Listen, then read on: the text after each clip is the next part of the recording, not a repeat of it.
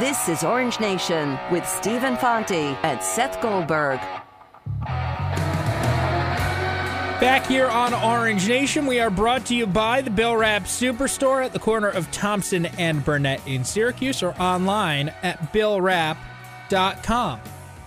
And we head back to the phone lines now to bring on the host of the Olympics, the host of Football Night in America, and most importantly for these purposes, the voice of the Notre Dame Irish on NBC Sports. We bring in Mike Tirico. Mike, how are you? Thanks so much for your time today. Uh, how's everything going? Uh, good afternoon. It is uh, going well. Thanks. I've had a good chance to be up up there uh, on campus three of the last uh, four weeks, I guess. So had a lot of Syracuse time here, and certainly looking forward to the game on Saturday. What a what a fun time it should be for all of us.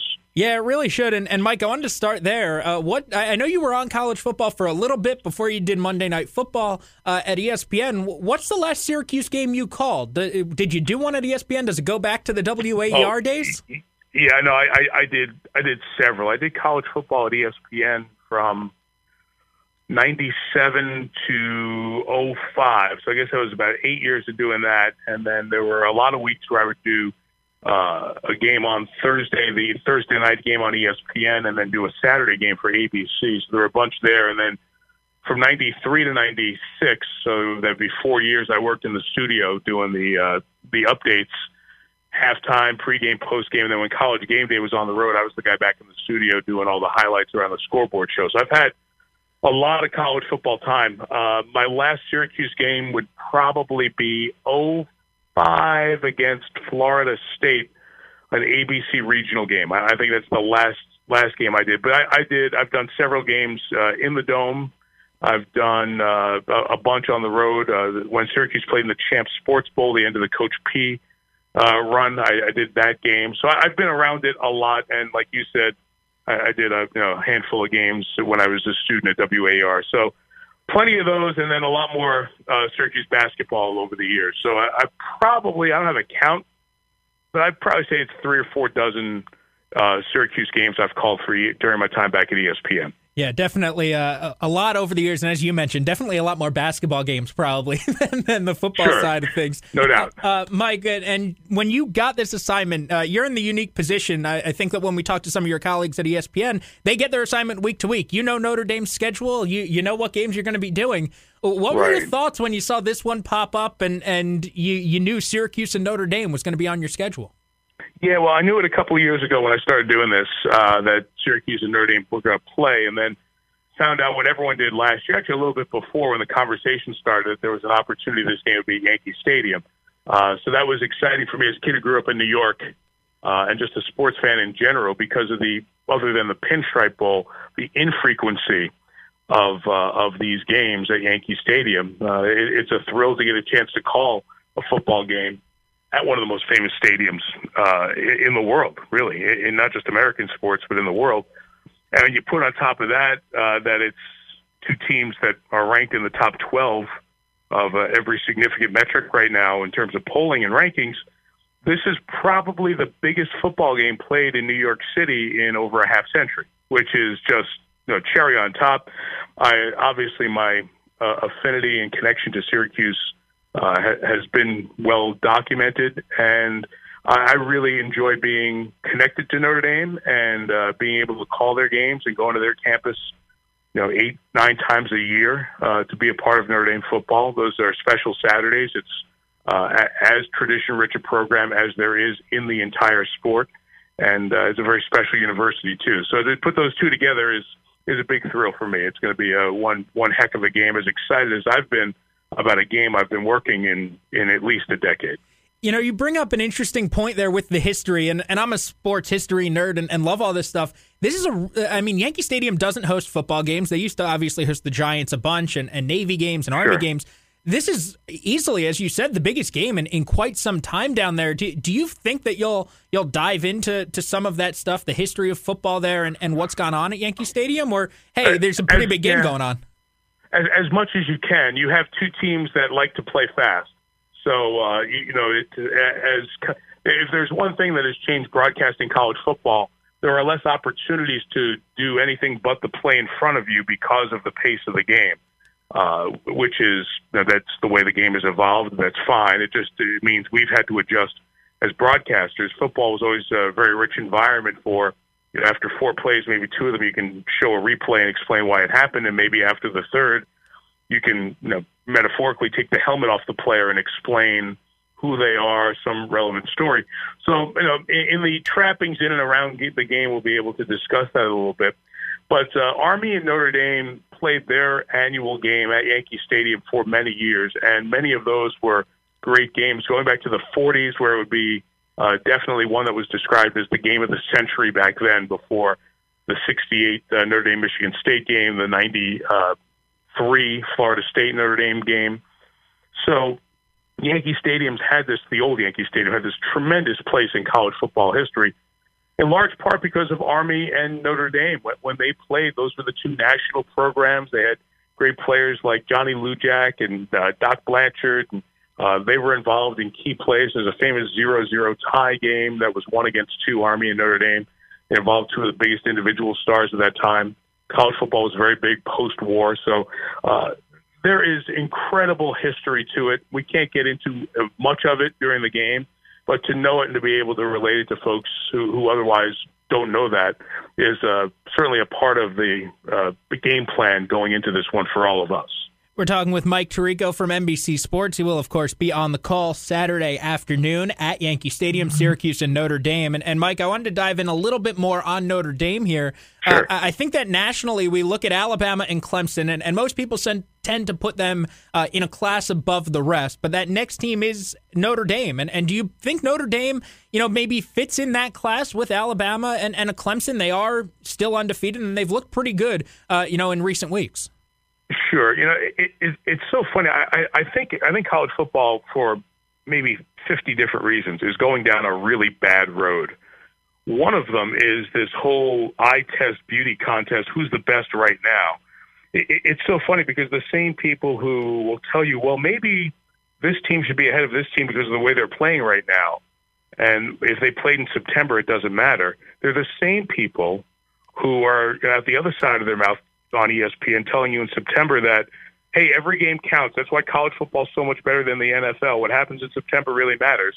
And then when you get to November, they forget that they said that in September. So the, the balance, the balance is a little out of whack. Um, I do. I think right now Michigan would be favored against Notre Dame. Yes, but we are ch- crowning a champion in each individual season, and based on the body of work, Notre Dame beat Michigan by seven points Michigan's defense, which is incredible, gave up three touchdowns and a field goal to the Irish. And Notre Dame did it with their number two quarterback and their number two running back. The better player at each position has come about over time here. So you could make a significant argument that Notre Dame now is better than they were then, and they beat a Michigan team that is pretty much personnel wise exactly where they were back then. So I think the conversation of who's the better team out of those two uh, is is a wasted conversation. I think clearly the answer is Notre Dame on the field, and I, I would say that the Irish have gotten better from that point. And it's hard to extrapolate what the Clemson and the Alabama ceiling is and what the gap is uh, from two to three. I, I will say this: we've got the team in Notre Dame who, just by the college football playoff rankings, has the best win of the season. That's the game against Michigan. And we have in Syracuse the team that has the best loss of the season. If Alabama and Clemson are that much ahead of everybody else, which is what everybody widely believes, nobody's come close to Alabama. The closest anyone's come to Clemson is Texas A&M in College Station and Syracuse at Clemson. And people say, "Well, Clemson's quarterback got hurt." Well, he, he didn't. He didn't trip over the 45 yard line. Syracuse's defense hit him hard and knocked him out of the game. That that's part of football. You know, that that's not oh an extenuating circumstance. That's a fact of the game. The team that you played hit hard enough to knock him out. And on top of that, with his vaunted four guys going to the NFL defensive line, Syracuse scored 23 points against them. So I would say that the game you have is really can be framed as the team with the best win this year against the team with the best loss this year, and that would uh, that that might put it in a different view for folks as they come up to this one. Yeah, that's a that's a, a great way to frame it, and, and I'll I'll be sure to use that. I'll borrow that for the rest of the week if that's all right. I, just just give give us a little bit of credit. You of do course. whatever you want. of course I will. And, and, Mike, you mentioned the quarterbacks in there. Brandon Wimbush starting last week. It, it seems all indications uh, that Ian Book back on the on the field this week. Uh, what's been the difference with Book out there, and, and how did they go and, and beat that Florida State team the way they did with their backup last week? Sure. I, I'm going to tell you this. I like Brian Kelly as an individual. I like covering Brian Kelly because, as opposed to a lot of the smoke and mirrors you get, you get much more clarity on you know injuries or other things with Brian, and not just with us with NBC in his press conference. And every coach plays it the way they want. Brian just happens to play it pretty pretty honest and, and pretty you know visible. Um, and, and I give him a lot of credit for that. And he said yesterday that Ian Book was you know medically in good shape to go, so it looks like he'll be playing. He said that at his press conference yesterday. Um, Wimbush what they did with him was tailor the offense to his strength, throwing the deep ball and running and being effective. And that's how they beat Michigan. And uh, Wimbush has been a very significant part of this. And full credit to their team, their locker room, their culture, all this other stuff. They had a quarterback change from a very popular quarterback internally in Wimbush, whose career record at the time was 12 and 3. It's now 13 and 3. And they went to Ian Book, a guy who had only started one game last year because Wimbush was injured. And Book came in and made the entire offense better. The pacing, the tempo, the yards after catch, everything ratcheted up. And he deserves a ton of credit for that. And Brian Kelly deserves credit for knowing that that move, very risky, was the one his team needed to not be good, but to have a chance to be great. And uh, full credit to that. What you'll see in Ian Book, assuming his health stays on path this week, is a guy who throws the ball in a place where it can be caught and advanced. He's um, good and shifty in the pocket.